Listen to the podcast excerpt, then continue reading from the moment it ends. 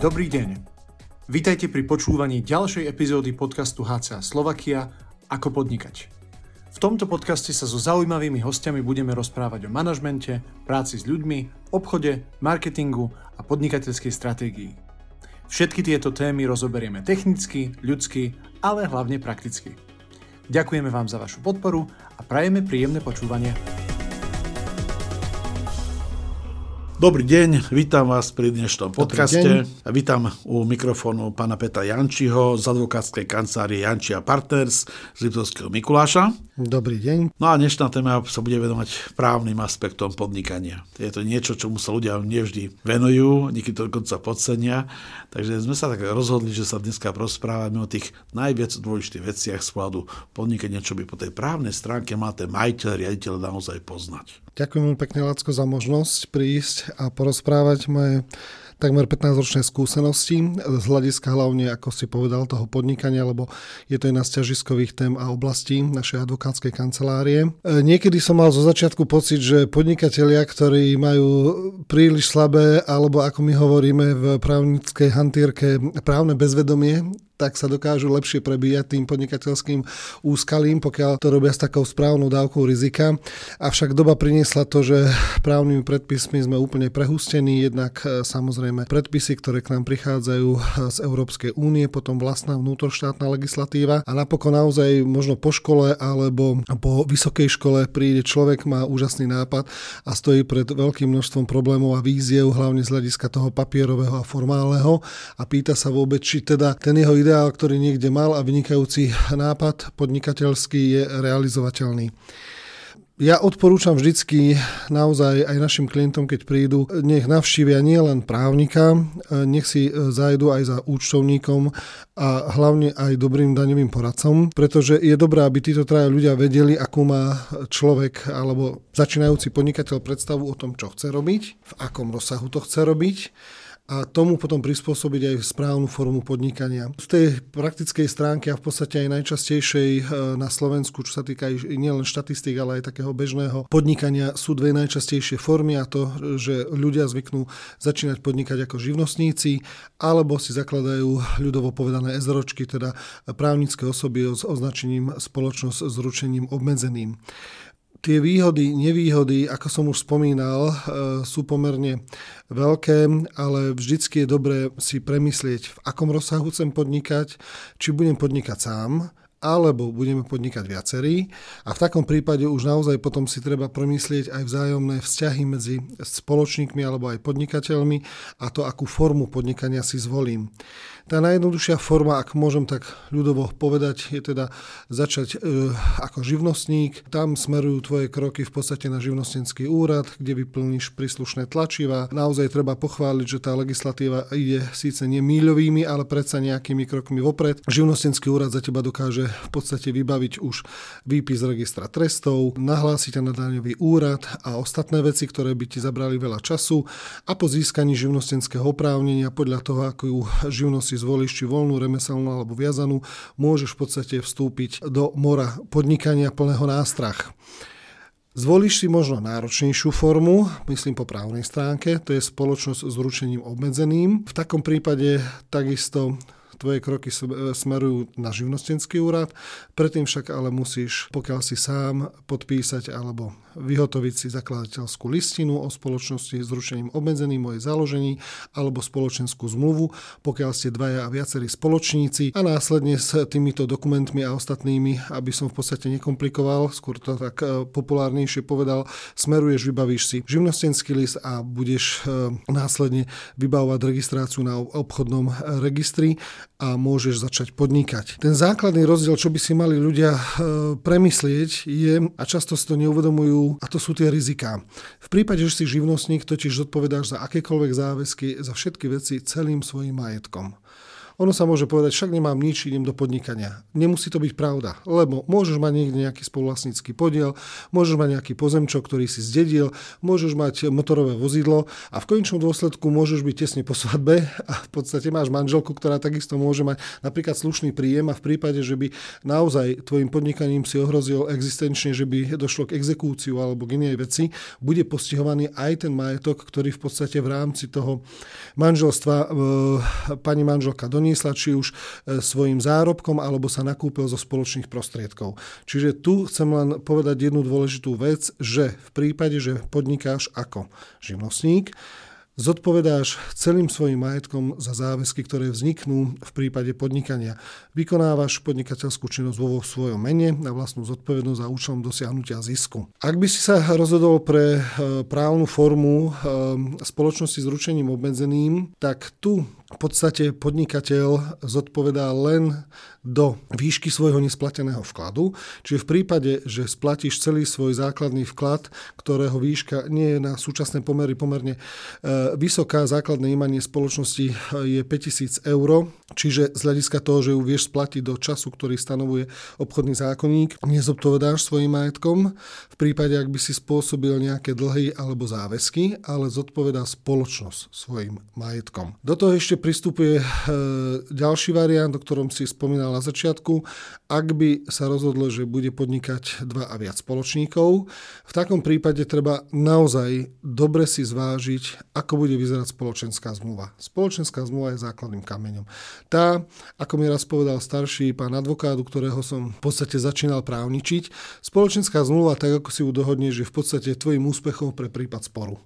Lebo tam máš vymedzené všetko. Vzájomné vzťahy medzi spoločníkmi, konkurenčné doložky, konkurenčné výhody, spôsob hlasovania, ako sa môže prevádzať obchodný podiel, či sa obchodný podiel spoločnosti môže dediť alebo sa nededí a v podstate dedičia majú nárok len na vyrovnací podiel, podiel na zisku, podiel na strate a takisto vzťahy vo vnútri spoločnosti. Preto ja vždycky preferujem, aby tí spoločníci, keď sú 2 a viacerí, naozaj na tom prvom sedení sa im snažím vysvetliť základné pojmy, lebo často si neuvedomujú a úplne im splývajú. Oni si myslia, že peňažný vklad sa rovná obchodný podiel. Obchodný podiel sa rovná počet hlasov. Počet hlasov sa rovná podiel na zisku. Podiel na zisku musí byť rovnaký ako podiel na strate. A v tomto je práve fenomén spoločnosti s ručením obmedzeným, že všetky tieto veličiny nemusia byť identické. Poviem to tak ľudovo, budeme mať 2 spoločníkov, z ktorých každý dá po 2 500, teda po polovici, čiže ich peňažný vklad je 2 500. Ale oni už medzi sebou vedia, že ten jeden má viac finančných prostriedkov, ten druhý má zase viac v hlave, má podnikateľský nápad. Takže si povedia, že keďže ty dávaš síce iba peniaze v úvodzovkách, ale ja donášam know-how a nejakú myšlienku, tak peňažný vklad budeme mať síce po 50%, ale obchodný podiel si povedzme, že budeme mať 40% voči 60%. 40% bude mať ten, čo dáva peniažky, lebo dáva v podstate len prostriedky v úvodzovkách, i keď dôležité na rozbeh firmy, ale si vedomý, že bez podnikateľskej tej myšlienky a know-how toho druhého spoločníka by v podstate projekt nemusel výjsť. Zároveň sa ale môžu dohodnúť, že keďže sme na začiatku, budeme mať rovnaké hlasovacie práva, to znamená po 50%, ale vzhľadom na to, že je takýto rozdiel, ty dávaš peniaze, ja dávam myšlienku a celé know-how, podiel na zisku bude 30% v prospech teba a 70% pre mňa, lebo som doniesol myšlienku. Ak by však projekt nevyšiel, môžeme sa dohodnúť, že budeme znášať stratu zase na polovicu, čiže 50/50.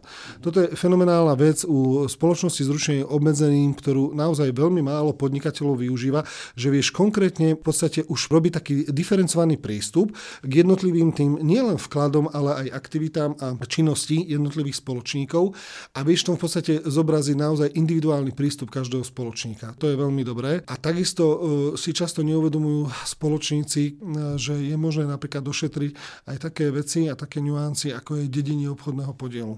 Ak totiž napríklad máme dlhoročnú firmu a naozaj sme ju vystavali na spoločnom projekte, myšlienke, financovaní. Odreli sme si od začiatku, od, ako sa hovorí, krv a pot, až po to, že naozaj už vieme rozhodovať o zisku, o rezervách.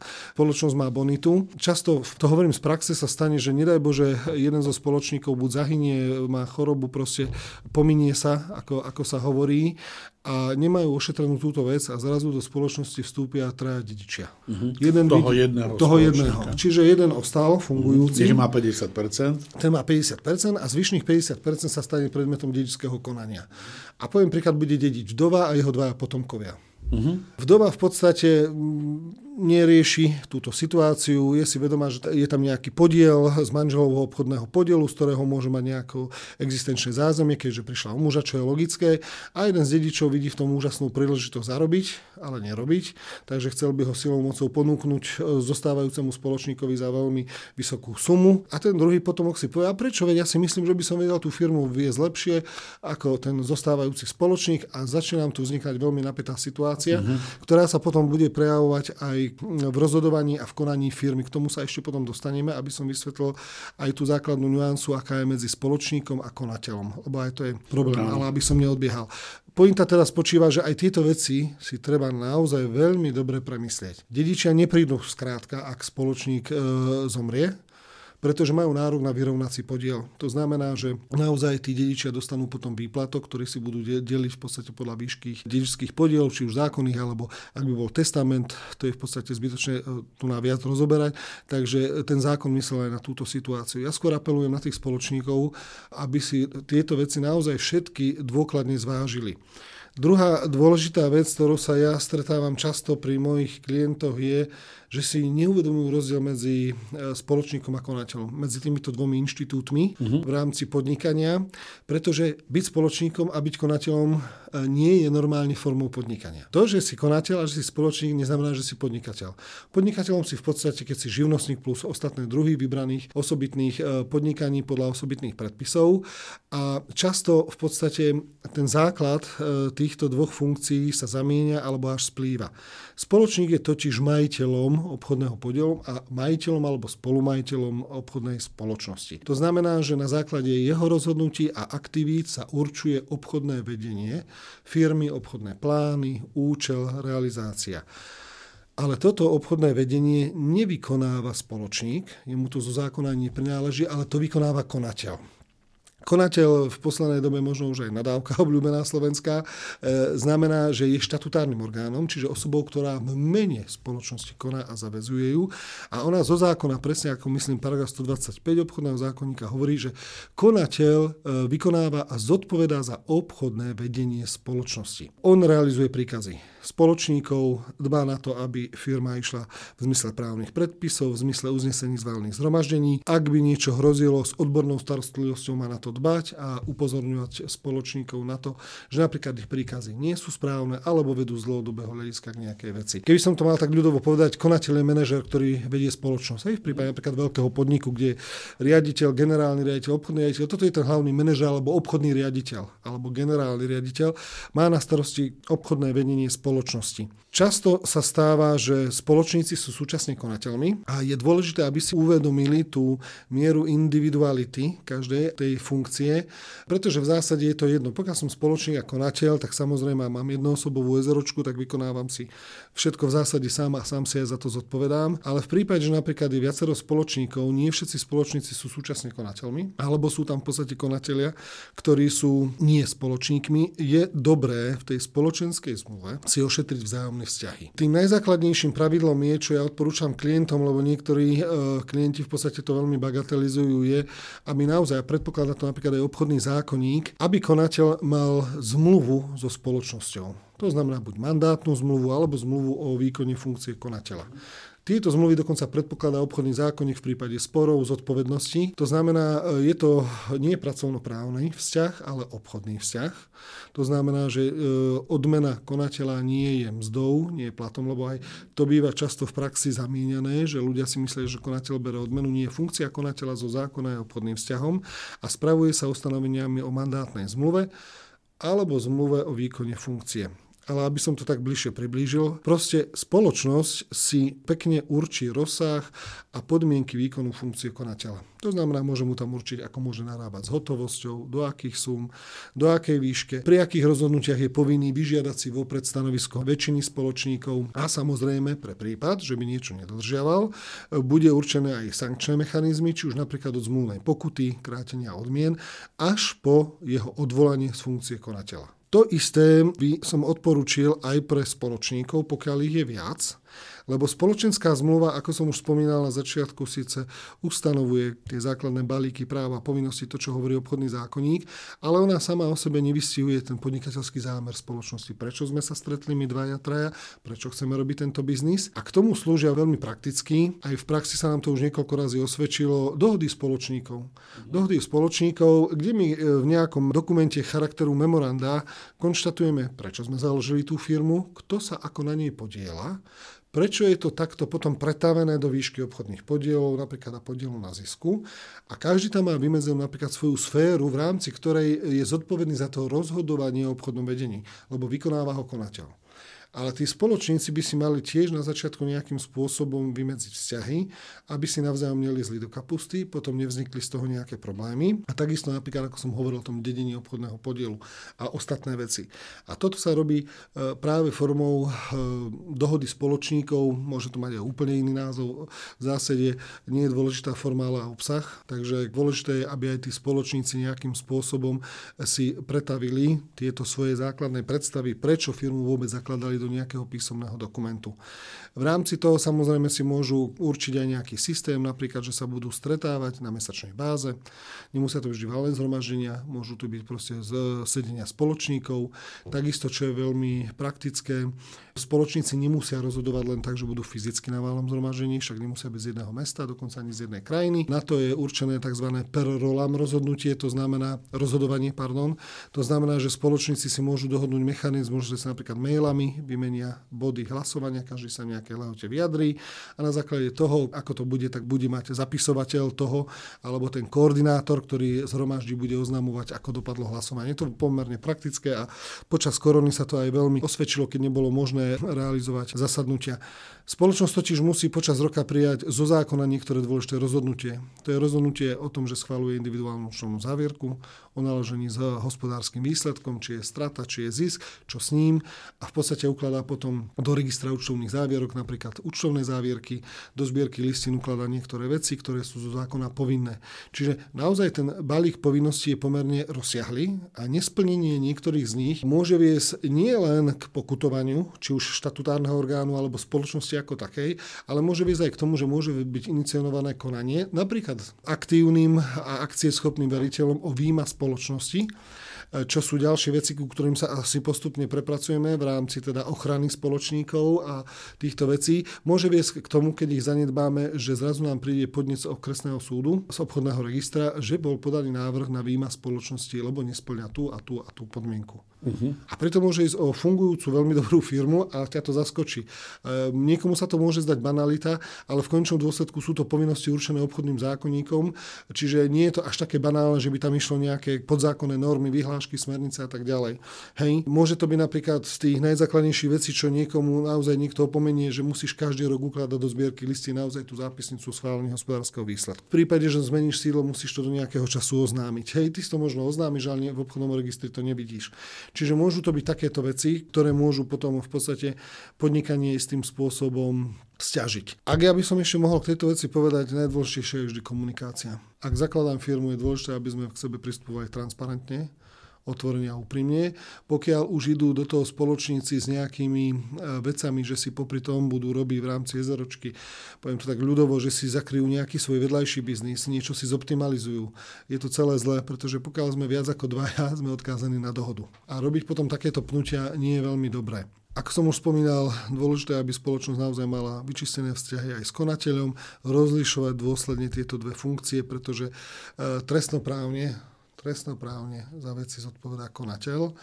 A možno už ľudia zaregistrovali, myslím, že 3 alebo 4 roky je v platnosti a účinnosti zákon dokonca o trestnej zodpovednosti právnických osôb, čo je veľmi dôležité, pretože v prípade, že by sme sa dopustili nejakého buď úverového podvodu spreneverí, a bola by v podstate v tom aktívnou činnosťou zapojená aj spoločnosť alebo nejakých podvodov v súvislosti s verejným obstarávaním, tak trestaný nebude len napríklad štatutárny orgán alebo osoby, ktoré priamo by sa preukázali do spoločnosti, že participovali, ale v rámci trestného konania môže byť stíhaná aj právnická osoba. Tie tresty tam samozrejme... Právnická osoba nemôže dostať trest odňatia slobody, ale môže dostať veľmi vysoké peňažné pokuty, môže dostať zákaz činnosti a v podstate tou formou, ktorá je pre ňu likvidačná, je, že ju zruší. trestný súd ju v rámci trestného konania zruší, rozsudok ide na obchodný register a začne sa likvidácia spoločnosti. Čiže aj toto sú nuancy, ktoré musia mať tí spoločníci v predstave. Možno by som sa ešte vzhľadom aj na to, čo si spomínal v úvode, dotkol veci, ktoré sú na Slovensku takým národným športom a nie sú nezriedkavé. To znamená, keď jeden spoločník alebo jeden z konateľov sa zázračne dozvie, že spoločnosť prichádza o majetky, alebo vznikajú zvláštne záväzky, alebo sa postupujú záväzky na veľmi zvláštne spoločnosti a vznikajú zvláštni veritelia. To je to, čo som už v podstate povedal na začiatku, že môže sa stať, že pokiaľ spoločníci a konatelia nejakým spôsobom nekladú dôraz na to, aby mali od začiatku dobre vyčistené vzťahy, aby bola spoločenská zmluva dobre nastavená, môže sa potom naozaj stať, že v zásade aj v súlade so správom a spoločenskou zmluvou jeden z konateľov začne zaťažovať a zaväzovať spoločnosť bez vedomia toho druhého, alebo dokonca bez vedomia spoločníkov. Lebo on bude tvrdiť, že to robil v dobrom úmysle, že zobral úver preto, aby spoločnosť mala zabezpečený cash flow, ja neviem čo, jedno s druhým. A v konečnom dôsledku to dokazovanie pred orgánmi činnými v trestnom konaní v prípade podania trestného oznámenia na takéhoto konateľa, vieme všetci veľmi dobre, dlho trvá, spoločnosť tým trpí a v konečnom dôsledku nemôže sa venovať činnosti, ktorú má, lebo ju tu môže ohroziť. Okrem toho, ak ešte sú vynášané informácie znútra, a niektorí z veriteľov začnú skupovať rôzne pohľadávky, môžu podať napríklad návrh na vyhlásenie konkurzu, alebo budú podávať žaloby a v konečnom dôsledku sa budú chcieť prosperujúcej spoločnosti do nej dostať, takže napríklad ovládnu cestu, že budú kapitalizovať svoje pohľadávky tak, že sa stanú novými spoločníkmi tým, že vložia svoje pohľadávky do spoločnosti ako vklad. Mm-hmm. Hej, stáva sa to. Bolo už veľa prípadov, kedy hlavne v ekonomickej tlači, či už v trende alebo v iných periodách hospodárskych, boli krásne príbehy toho, ako sa z fungujúcich firiem zrazu stali v úvodzovkách céry rôznych agresívnych investičných skupín, keď si nedohliadli napríklad naozaj pôsobenie či už štatutárnych orgánov alebo rozhodovanie napríklad minoritných svojich spoločníkov alebo akcionárov. Čiže toto je jeden z ďalších problémov, na ktorých vždycky upozorňujeme, že Clara Pacta Boni Amici, to znamená, že jasné zmluvy robia, teda čisté zmluvy robia dobrých priateľov, v tom zmysle, že tie vzťahy by mali byť dobré, ale hlavne vzťahy a mechanizmy vo vnútri spoločnosti nastavené tak, aby sme sa zbytočne nemuseli obviňovať a keď ich budeme dodržiavať, nemám prečo dôvod mať obavu, že by spoločnosť sa uberala nejakým štýlom, že by zrazu prišla o majetok, že by vytvárala záväzky, o ktorých ostatní nemajú prehľad alebo šajnu. Lebo môže sa vzniknúť aj tak, my tomu hovoríme tzv. Skryté záväzky, môžu vznikať z rôznych zvláštnych zmluv, zmluv o budúcich zmluvách, z rôznych potom fingovaných zmluvných pokút, o ktorých zvyšní spoločníci alebo konateľia nemusia vedieť, lebo ich uzatvoril konateľ, ktorý mal na to oprávnenie. Mm-hmm. A teda vraciam sa stále k tomu začiatku, že treba si naozaj veľmi dobre na začiatku povedať, ako by mala firma fungovať, ako to chce mať nastavené. Teraz skúsim sa kúknúť na to pohľadom úplného začiatočníka. Sú dvaja kamaráti, sa rozhodnú, že idú založiť firmu, bude to SROčka, dajú po 50%, tak čo konkrétne by tam hlavne mali napísať do tej zmluvy, aby bol jeden chránený, druhý chránený. Mm-hmm. A nielen medzi sebou, lebo sa bavíme o tom, že sú spoločníci, ale majú aj manželky, alebo budúce manželky. Takže to ďalší potom ešte aspekt, že ten majetok, ktorý vzniká počas podnikania nejaký, čo mali predtým, niekto sa ožení počas podnikania, niekto bol už predtým ženatý, no a navyše ten, ktorý sa ešte rozvádza. Takže tieto veci sa stávajú a sa asi stretávam, takže ako toto ošetriť? Uh-huh. V podstate tú prvú otázku už som viac menej predtým zodpovedal, nechcem sa opakovať, ale teda keďže by boli dvaja, poukážem alebo odvolám sa na tie veci, ktoré som spomínal ohľadne dobrého vypracovania spoločenskej zmluvy, kde by si ošetrili, kde si musia uvedomiť, že tým, že dávajú obidvaja po 50%, to neznamená, že všetko musí byť po 50%, lebo v praxi sa naozaj stáva to, že firma, kde sú dvaja spoločníci a majú všetci po 50%, môže veľmi rýchlo sa dostať do patových situácií pri hlasovaniach veciach. Ale preto si treba uvedomiť, ktoré veci sa dohodnú, že budú prijímať napríklad iba nad polovičnou väčšinou, ktoré dvojtretinovou väčšinou. A či naozaj chcú mať obidvaja po 50%, to je to, čo som spomínal v úvode z hľadiska individuálneho prístupu. Čo sa týka tej praktickej otázky, že sú ženatí, alebo budú nad tým rozmýšľať, tu môže byť problém. Tým, že byť spoločníkom nie je klasické podnikanie, nie je možné tak, ako ustanovuje občiansky zákonník, zrušiť to bezpodielové spoluvlastníctvo manželov za trvania manželstva na základe žiadosti manžela, ktorý podnikateľom nie je. To je v prípade živnostníkov. Ale je tam druhé ustanovenie, že je možné zrušiť ho vtedy, ak by jeho zotrvanie mohlo sa priečiť dobrým mravom, veciam a tak ďalej. To sú prípady napríklad, keď niektorý z manželov je gamblerom, svojou činnosťou ohrozuje, ale stretli sme sa v praxi už aj s prípadmi, že súd, pokiaľ sa veľmi dobre odôvodnilo, poňal aj túto vec, i keď je to dobrý mrav, že stalo sa nám ale veľmi výnimočne, aby som to nepaušalizoval, že nám zrušil aj kvôli tejto skutočnosti bezpodielové spoluvlastníctvo manželov. Manželia tým pádom majú na to 3 roky, aby si to, čo nadobudli, mohli vysporiadať a dohodnúť sa, akým spôsobom. Ale je tu ešte iný inštitút, ktorý pozná slovenské právo, a to je, že si vzájomnou dohodou zúžia rozsah bezpodielového spoluvlastníctva manželov a môžu povedať, čo do neho bude patriť alebo nie do budúcnosti. Tým pádom sa nejakým spôsobom môžu samozrejme ošetriť tiež voči tomu, keby nedaj Bože mali nejaké nehnuteľnosti, byt, rodinný domček, chatu, aby v prípade, že by došlo na exekúciu alebo nedaj Bože by firma išla do konkurzu, aby neboli ohrozené tieto majetkové práva alebo majetkové hodnoty, ktoré nadobudli. A v konečnom dôsledku ja klientom odporúčam, lebo ako hovoril nebohý a zosnulý sexuológ pán profesor Poldák, nikdy nehovor nikdy a zatloukať. Môže sa stať, že potom vyvstanú v prípade rozvodu a vyporiadavaní bezpodielového spoluvlastníctva manželov aj také praktické veci, že jeden z manželov bude tvrdiť, že tomu druhému nedal súhlas na to, aby išiel do nejakej spoločnosti s ručením obmedzeným, teda nedal mu súhlas na to, aby nadobudal nejaký obchodný podiel. Bude tvrdiť, že to nepovažoval za bežný úkon a mal to byť úkon, ku ktorému dával súhlas.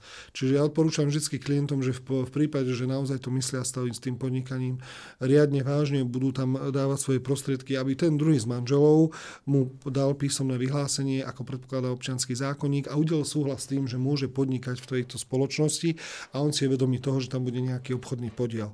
Hovorím, ten obchodný podiel sa potom dá vysporiadať tak, že napríklad nebude patriť, bude len jedného z manželov, alebo pokiaľ nejakým spôsobom si to neupravia formou notárskej zápisnice a nejakou dohodou o zúžení alebo rozšírení bezpodielového spoluvlastníctva manželov, tak ten obchodný podiel v podstate, nedaj Bože, pre prípad rozvodu bude predmetom takisto vysporiadania.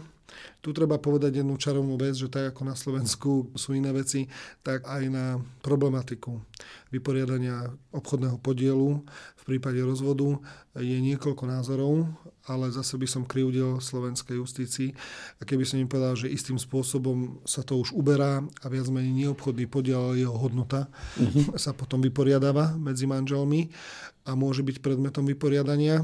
Ale v zásade toto sú tie základné veci, ktoré teda odporúčame klientov v takomto prípade, teda vopred si vyriešiť ten vzťah, či vôbec obchodný podiel bude bezpodielovom spoluvlastníctve manželov. Ak áno, odporúčam silno, aby druhý z manželov dal súhlas s tým, že môže vlastniť a založiť túto obchodnú spoločnosť, teda spoločnosť s ručením obmedzeným. Má to aj praktické dôsledky, lebo ten obchodný podiel, už sme sa tomu dotkli v prípade problémov, môže byť predmetom exekúcií, lebo je to tvoja majetková hodnota. To znamená, že ty ako fyzická osoba, keby si mal dlh, dlhuješ niekomu a podá na teba žalobu, bude úspešný, tak exekútor v rámci exekúcie ti môže siahnuť aj na obchodný podiel. A teraz zrazu jedného dňa si nájde druhý spoločník exekučný príkaz, že je blokačka na obchodný podiel jeho druhého spoločníka a v podstate príde na to, že on má 50 alebo nedaj Bože ešte 60%, ten dlžník, spoločník, a tomu prvému spoločníkovi bude jasné, že môže niekto prísť do spoločnosti, kto to kúpi, kto v podstate s tou spoločnosťou nič nemal, alebo to môže byť niekto z konkurencie, alebo v konečnom dôsledku si to bude musieť za drahý peniaz vykúpiť on sám, ak by chcel zachovať tú spoločnosť. Čiže preto je dobre naozaj s tým obchodným podielom, to je taká základná vec, narábať veľmi opatrne, ale základ, čo si myslím a čo aj v rámci prednášok, v rámci HCA Slovenskom, je dobré, a prečo som aj rád, že môžem absolvovať kurzy a semináre, je, že treba si naozaj dobre zodpovedať a nastaviť tie vzťahy v spoločnosti. Viem, že sa možno tým opakujem, ale o to viac teraz, keď som to už povedal, možno ako také sahnutia, nastaviť si vzťahy v spoločnosti, vzťahy teda tie zodpovednostné a takisto aj vzťahy pre prípad, že by niečo nefungovalo. Lebo je fajn, keď niečo funguje, je fajn, keď firma prináša profit, ale treba myslieť aj na to B. Môže sa stať, keď či už sa firme nebude dariť, jeden zo spoločníkov alebo skonateľov bude mať v úvodzovkách zajačie úmysly, alebo nám to nebude klapať napriek tomu, že budeme k sebe otvorení. Takže preto hovorím, že naozaj si treba uvedomiť potom tie veci. Ďalšou zo skutočností, ktorá je v tejto súvislosti veľmi dôležitá, je napríklad totiž ako spoločník, v prípade, že by chcel spoločnosť opustiť, ako ju môže opustiť, za akých podmienok a čo si za to môže pýtať. Uh-huh. Pokiaľ sa to neupraví v spoločenskej zmluve, tak v podstate je na to jedno odsekové ustanovenie obchodného zákonníka, ktoré je veľmi, by som povedal, také lakomé a na ten individuálny prípad v podstate nič neriešiace. Sú totiž možnosti, že obchodný podiel musí byť vždy predmetom predkupného práva, to znamená, že si povinný ho ponúknuť ostatným spoločníkom. A až potom, čo oni povedia, že nemajú záujem a za podmienok, ktoré sú tam uvedené, ho môžeš ponúkať tretej osobe. Mm-hmm. A pokiaľ takéto predkupné právo nie je zriadené, môžeš ho v podstate ponúknuť automaticky tretej osobe, ale to prináša za sebou riziko opäť, že zase do spoločnosti príde iný spoločník, ktorý môže mať iné záujmy s tou spoločnosťou vzhľadom na veľkosť obchodného podielu. Čiže na toto som chcel poukázať tiež, že to je ďalšia z vecí, okrem napríklad toho režimu bezpodielového spoluvlastníctva manželov. Aj táto skutočnosť, že keď chceš zo spoločnosti vystúpiť, treba si naozaj na začiatku premyslieť, či teda budú mať ostatní spoločníci predkupné právo, ak áno, za akých podmienok. A keď ho už teda budeš predávať, tá odplata je v podstate vyjadrením tej tvojej účasti, čo si urobil pre spoločnosť. To znamená, že aj nastavenie výpočtu alebo napríklad vyrovnacieho podielu, je dôležité, aby si tí spoločníci povedali. Ja viem, že to vyzerá, že je tu veľa tých termínov a terminus technicus, ale v zásade aj tí dva mladí chalani, ktorí si spomínal na začiatku, do tohto veľmi rýchlo vbehnú, lebo pochopia, že už keď sa dajú do nejakej inštitucionalizovanej formy podnikania, ako napríklad spoločnosť s ručením obmedzeným, tak budú sa stretávať či už pri účtovaní, či už pri obchodovaní naozaj s týmito pojmami obchodný podiel, peňažný vklad, záväzky, pohľadávky, vyrovnací podiel a tak ďalej. Čiže ak to na začiatku vyzerá aj veľmi komplikovanie, ono naozaj tou praktickou činnosťou, keď do toho vbehneš, nebude to komplikované. I keď je mi jasné, že dvaja húževnatí chalani, čo majú dobrý biznis plán alebo myšlienku chcú robiť a podnikať. O tom to je, len keď sa im začne dariť, budú potrebovať viac ľudí, viac logistiky, viac možno papierovania a toto je o tom, že naozaj si treba tieto veci zvážiť. Ďalší problém, alebo vec, s ktorou sa často stretávam, bohužiaľ poslednú dobu, a zrejme to vždy aj bolo, aj bude, to sú odchody zamestnancov z firmy, ktorí potom po odchode, keď odídu, zložia si konkurenčnú firmu, dokonca často si zoberú aj zákazníkov, aj dodávateľov, aj celé know-how firemné a potom priamo pokračujú ako konkurencia svojej materskej firme. Ako sa toto dá ošetriť? Čo na to hovorí slovenské právo? Slovenské právo je v tomto také, by som povedal, favorizujúce, lebo v zákonníku práce nenájdeš priamo takýto zákaz konkurenčnej doložky. Postupne tam bol implementovaný, že sa môžeš so zamestnancom dohodnúť, že po skončení pracovného pomeru bude mať v podstate konkurenčnú doložku, bude mať zákaz podnikať v oblasti alebo predmete činnosti obdobnom alebo rovnakom, ako bol jeho bývalý zamestnávateľ. Pointa je ale v tom, že ty mu za to si povinný dať nejakú odplatu primeranú.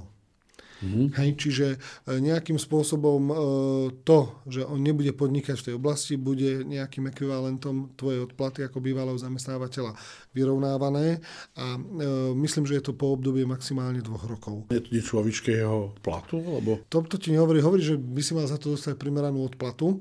Je pravda, že je k tomu veľmi málo zatiaľ súdnych rozhodnutí, čo ja môžem povedať, keď sme študovali tieto veci, ale bude sa asi prihľadať na jeho mzdu, ktorú dostával a aj pozíciu, ktorej sa týkala. Hej, rozdiel bude asi, keby, myslím, že nikoho by netrápilo, teraz nemyslím to vzlom, ale keby to bola nejaká robotnícka profesia, že ideš niekde od pásu, kde tá výkonnosť naozaj a náročnosť pracovnej pozície nevyžadovala vysokú kvalifikáciu, ako keď ti odchádza niekto napríklad z vývojárskeho tímu, alebo takéto veci, tak jasné, že potom by si chcel.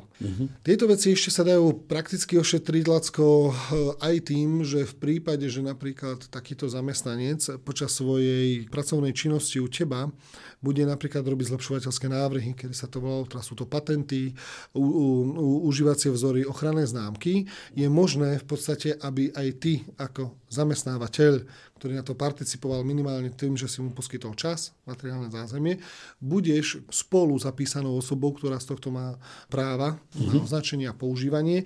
Čiže toto je ďalší z aspektov, ktorý málo využívajú. Naozaj málo využívajú zamestnávateľia. Lebo ak ti ten zamestnanec potom odíde a zober si značky, ktoré používal, či už ochranné, loga a tak ďalej, nie je to dobré, lebo napríklad doslova aj pri tých zamestnaneckých patentoch ty si povinný mu za to vyplatiť samozrejme veci alebo aj autorské odmeny v prípade autorského práva, ale ten zákon myslí aj na to, aby si ty participoval na to spôsobom ochrany, či už ako zapísaný spoluautor, ako právnická osoba alebo ako zamestnávateľ, čiže vieš si zabezpečiť tú mieru ochrany.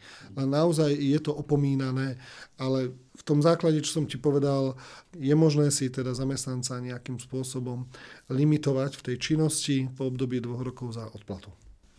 Priamo sa mu to zakázať nedá? Nie.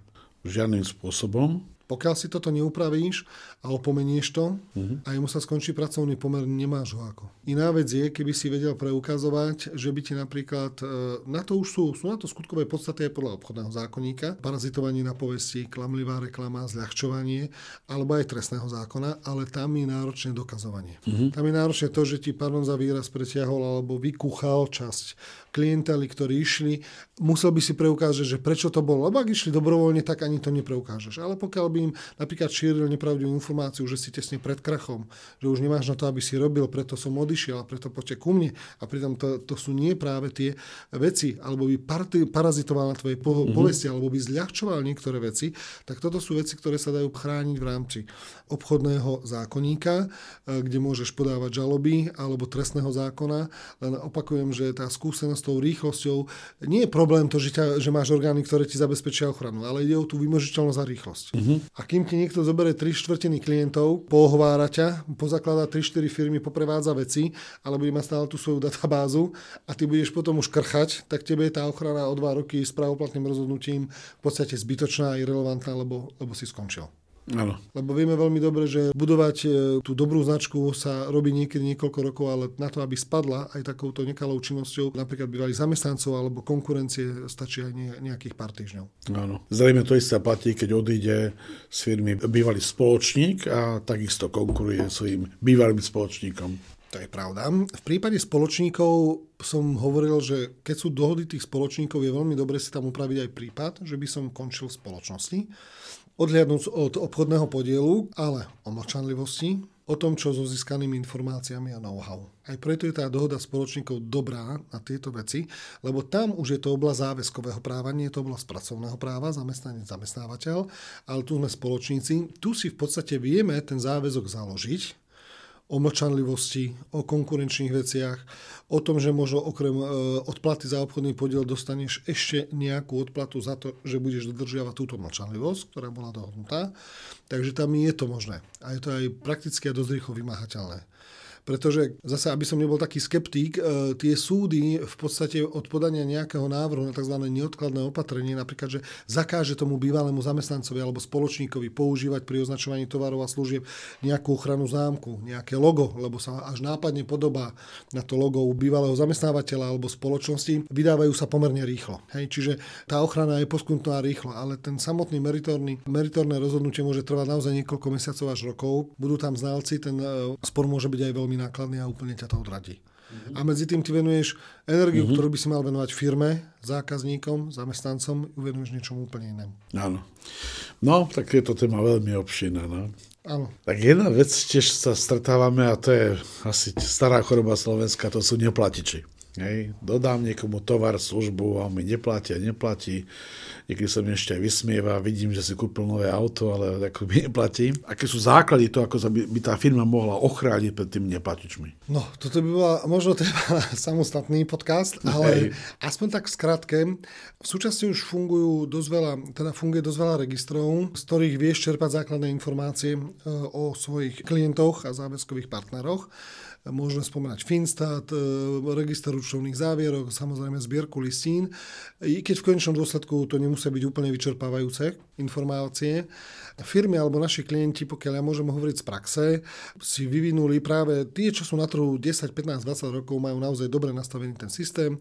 Máme jedného klienta, ktorý má veľkosklady po celom Slovensku s elektroinštalačným materiálom a on si to v podstate robil, pamätám, aj všeobecné obchodné podmienky, aj systém. To znamená, že pokiaľ to firma s tou dlhodobou spolupracuje, nie je viazaná na akékoľvek obmedzenia. Má v podstate tam otvorený účet mesačný, na mesačnej báze sa potom fakturuje alebo na inej báze. Pokiaľ je to firma, ktorá je nová alebo ešte nie dlho overená, je to firma, ktorá v podstate skladá nejakým spôsobom buď kauciu, podpisuje zmenku, alebo má tam bankovú garanciu. Proste je tam nejakým spôsobom zabezpečenie toho, aby si nejakým spôsobom, v prípade, že by si nevedel platiť, alebo sa zrazu stratíš, tak nejakým spôsobom stále je tam zabezpečenie.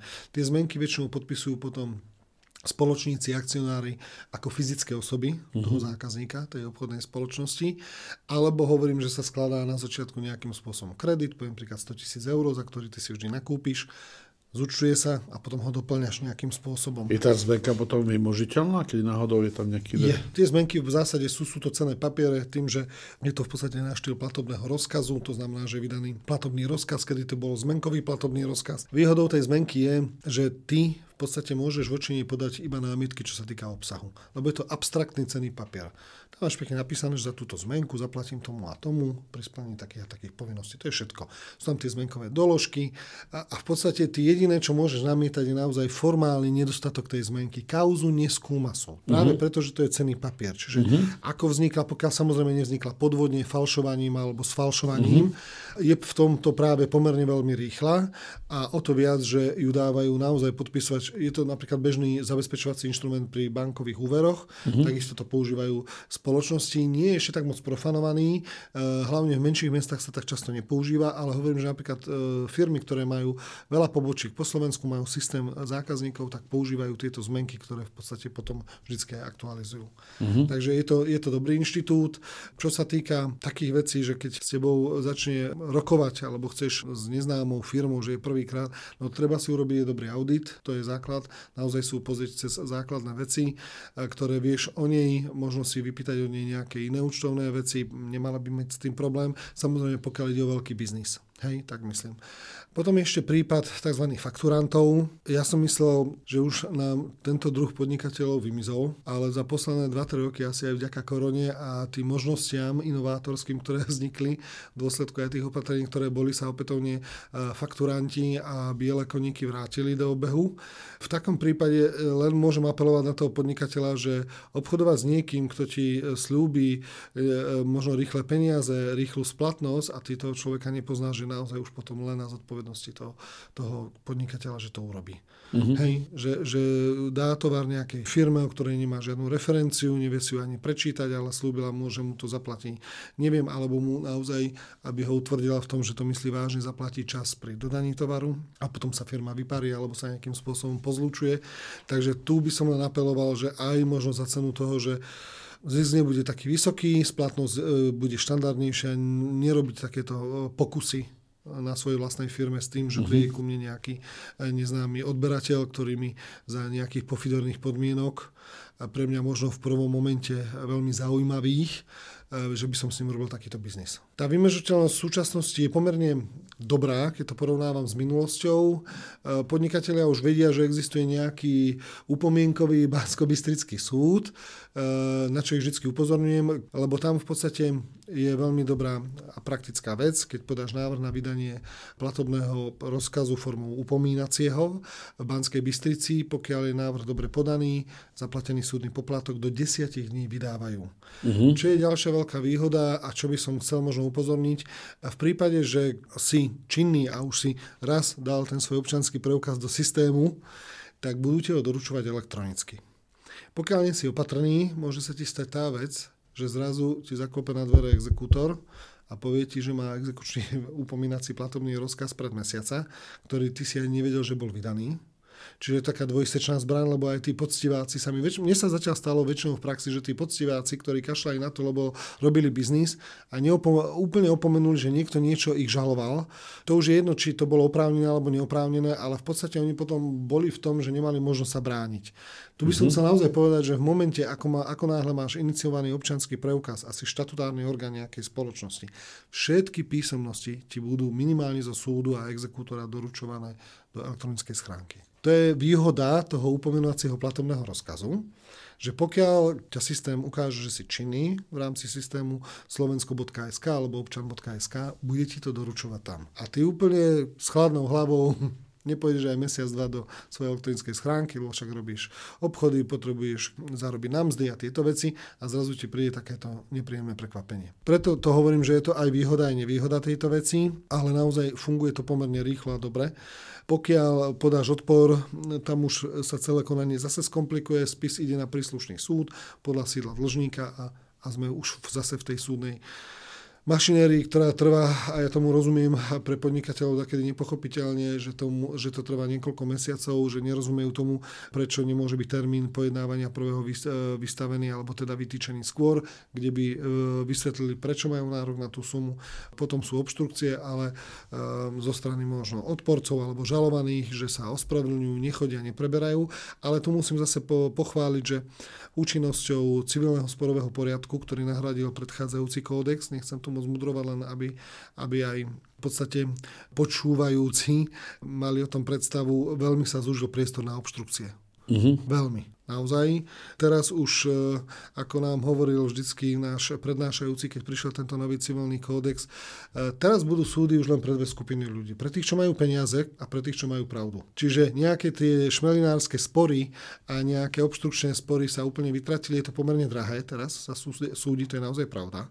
A pokiaľ nemáš právo, že ti na konci ešte aj tie trovy bude musieť tá druhá strana zaplatiť, tak jednoducho je pre teba veľmi drahé sa súdiť. Na druhej strane to evokuje pocit, že ľudia radšej kývnú rukou a povedia, nepôjdem sa o to súdiť. A v konečnom dôsledku sa potom dostávame k jeho zodpovednosti a také by som povedal precíznosti nakladaní s tým, s tou informáciou a so situáciou, že vôbec do toho biznisu išiel. Ak by bol ostražitý na začiatku, viem, že sa mi to možno hovorí ľahko a niektorí si pomyslia, že to hovorím tak akademicky, ale naozaj s tými podnikateľmi 18. rok žijeme a robíme, tak by na tom súde ani neskončili. Mnohí si potom aj povedia, že nemali sme do toho ísť, to je druhá vec, ale pokiaľ nemáš pravdu alebo nemáš peniaze, naozaj ten spor je pre teba veľmi náročný a nákladný, nie len finančne, ale aj časovo. Hej, čiže k tomu by som asi povedal tak. Čiže čo sa týka tých dlžníkov, tých rizik vznikov, sporov, opätovne hovorím, dá sa lustrovať teda už cez tie existujúce registre, ako som spomínal, a nastaviť si možno tých partnerov tak, že zo začiatku im nedávať hneď super podmienky, lebo ak chce, tak môže. Viem, že niekto môže povedať, ale doba je ťažká, musíme zariskovať, ale nechce sa mi veriť, že si človek nevie už preklepnúť v tejto malej Slovenskej republike, ak je niekto naozaj taký, že má nie vždycky čisté úmysle, že by ho odhalil. Ale hovorím, fungujú tam potom tie zabezpečovacie inštitúty, cez ručiteľské vyhlásenia, zmenky, zabezpečovacie prevody práva, systém tých kaucií alebo teda, že si zložíš nejakú peňažnú sumu, aby zo začiatku si z toho čerpal ten predávajúci a v prípade, že budeš robiť nejaké obraty alebo budeš od nich istý čas odoberať, tak v podstate môžeš dospieť k tomu, že úplne zo systému kaucie vypadneš a budeš normálne robiť tak, že na faktúrach budeš platiť. Jasné. Náš čas ubehol neuveriteľne rýchlo, takže na záver takú jednu takú zrodujúcu otázku, lebo sme sa dotkli mnohých oblastí, a predsa sa spýtam, v akých oblastiach pre pánov podnikateľov vaša advokátska kancelária najčastejšie pomáha, v čo by viete naozaj pomôcť konkrétne? Vieme hlavne teda pomôcť v oblasti toho korporátneho práva, teda obchodného vo vzťahoch, nastaviť im na začiatku, najlepšie nastavovať na začiatku hneď vzťahy vo vnútri. Vieme im pomôcť potom v záväzkových oblastiach, to znamená robiť pre nich obchodné zmluvy, či už vzorové zmluvy alebo ad hoc zmluvy na konkrétne prípady. Za okolností kancelária sa venuje vo veľkej miere developerskému právu, právu vykupovania nehnuteľností, čiže v tejto oblasti. Takže robíme v podstate aj s tým stavebným právom, inžinieringom. Kolegovia koncipienti sú naozaj v tejto oblasti zbehli, zabezpečujú pre klientov aj napríklad vybavovanie stavebných povolení na inžinierské siete, ale tým tým, že sme viacerí, tak to zabezpečujeme tak komplexne, ako vždycky na konci roka, keď bilancujeme niektorých našich ťažkých klientov, tak od tej právnej pomoci riešime často aj ich rodinné problémy, ich súkromné problémy, že sme od bútlavých vrb až tí, ktorí ich niekedy musia riadne v úzovkách vykričať a niektorí z nich to tak potrebujú, aby poukriali, chytili zase druhý dých a išli ďalej.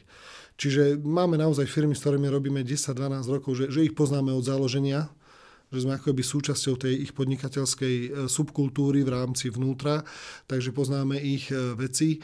No a s tým ide ruka v ruke potom aj pracovnoprávne vzťahy, pokiaľ sú, takže zabezpečujeme kompletný servis, čo sa týka od pracovných zmluv po dohody o hmotnej zodpovednosti, lebo aj to sú veľmi zaujímavé témy, ako zabezpečiť motiváciu pre zamestnancov, aby robili v prospech a blaho spoločnosti a nie len vo svoj prospech, lebo máme aj také prípady, ale to neznamená, že by som to nejakým spôsobom chcel samozrejme zamestnancov odsudzovať. Proste hovorím o tom, že treba zabezpečovať aj túto pracovnoprávnu stránku. No a v konečnom dôsledku potom v prípade, že sú porušené práva, povinnosti alebo sú pohľadávke veci, tak vymáhame pre našich klientov alebo uplatňujeme práva aj na súde. Tak, výborne. Tak vám ďakujem pekne za obširný rozhovor. No, želám ti veľa úspechov. Nech sa ti darí. Všetko dobré. Ďakujem. Ak chcete získať viac inšpiratívnych informácií z oblasti podnikania a riadenia firmy, prečítajte si blogové príspevky na www.skolamanagementu.sk alebo si zakúpte knihu z našej dielne Ako fungujú úspešné firmy.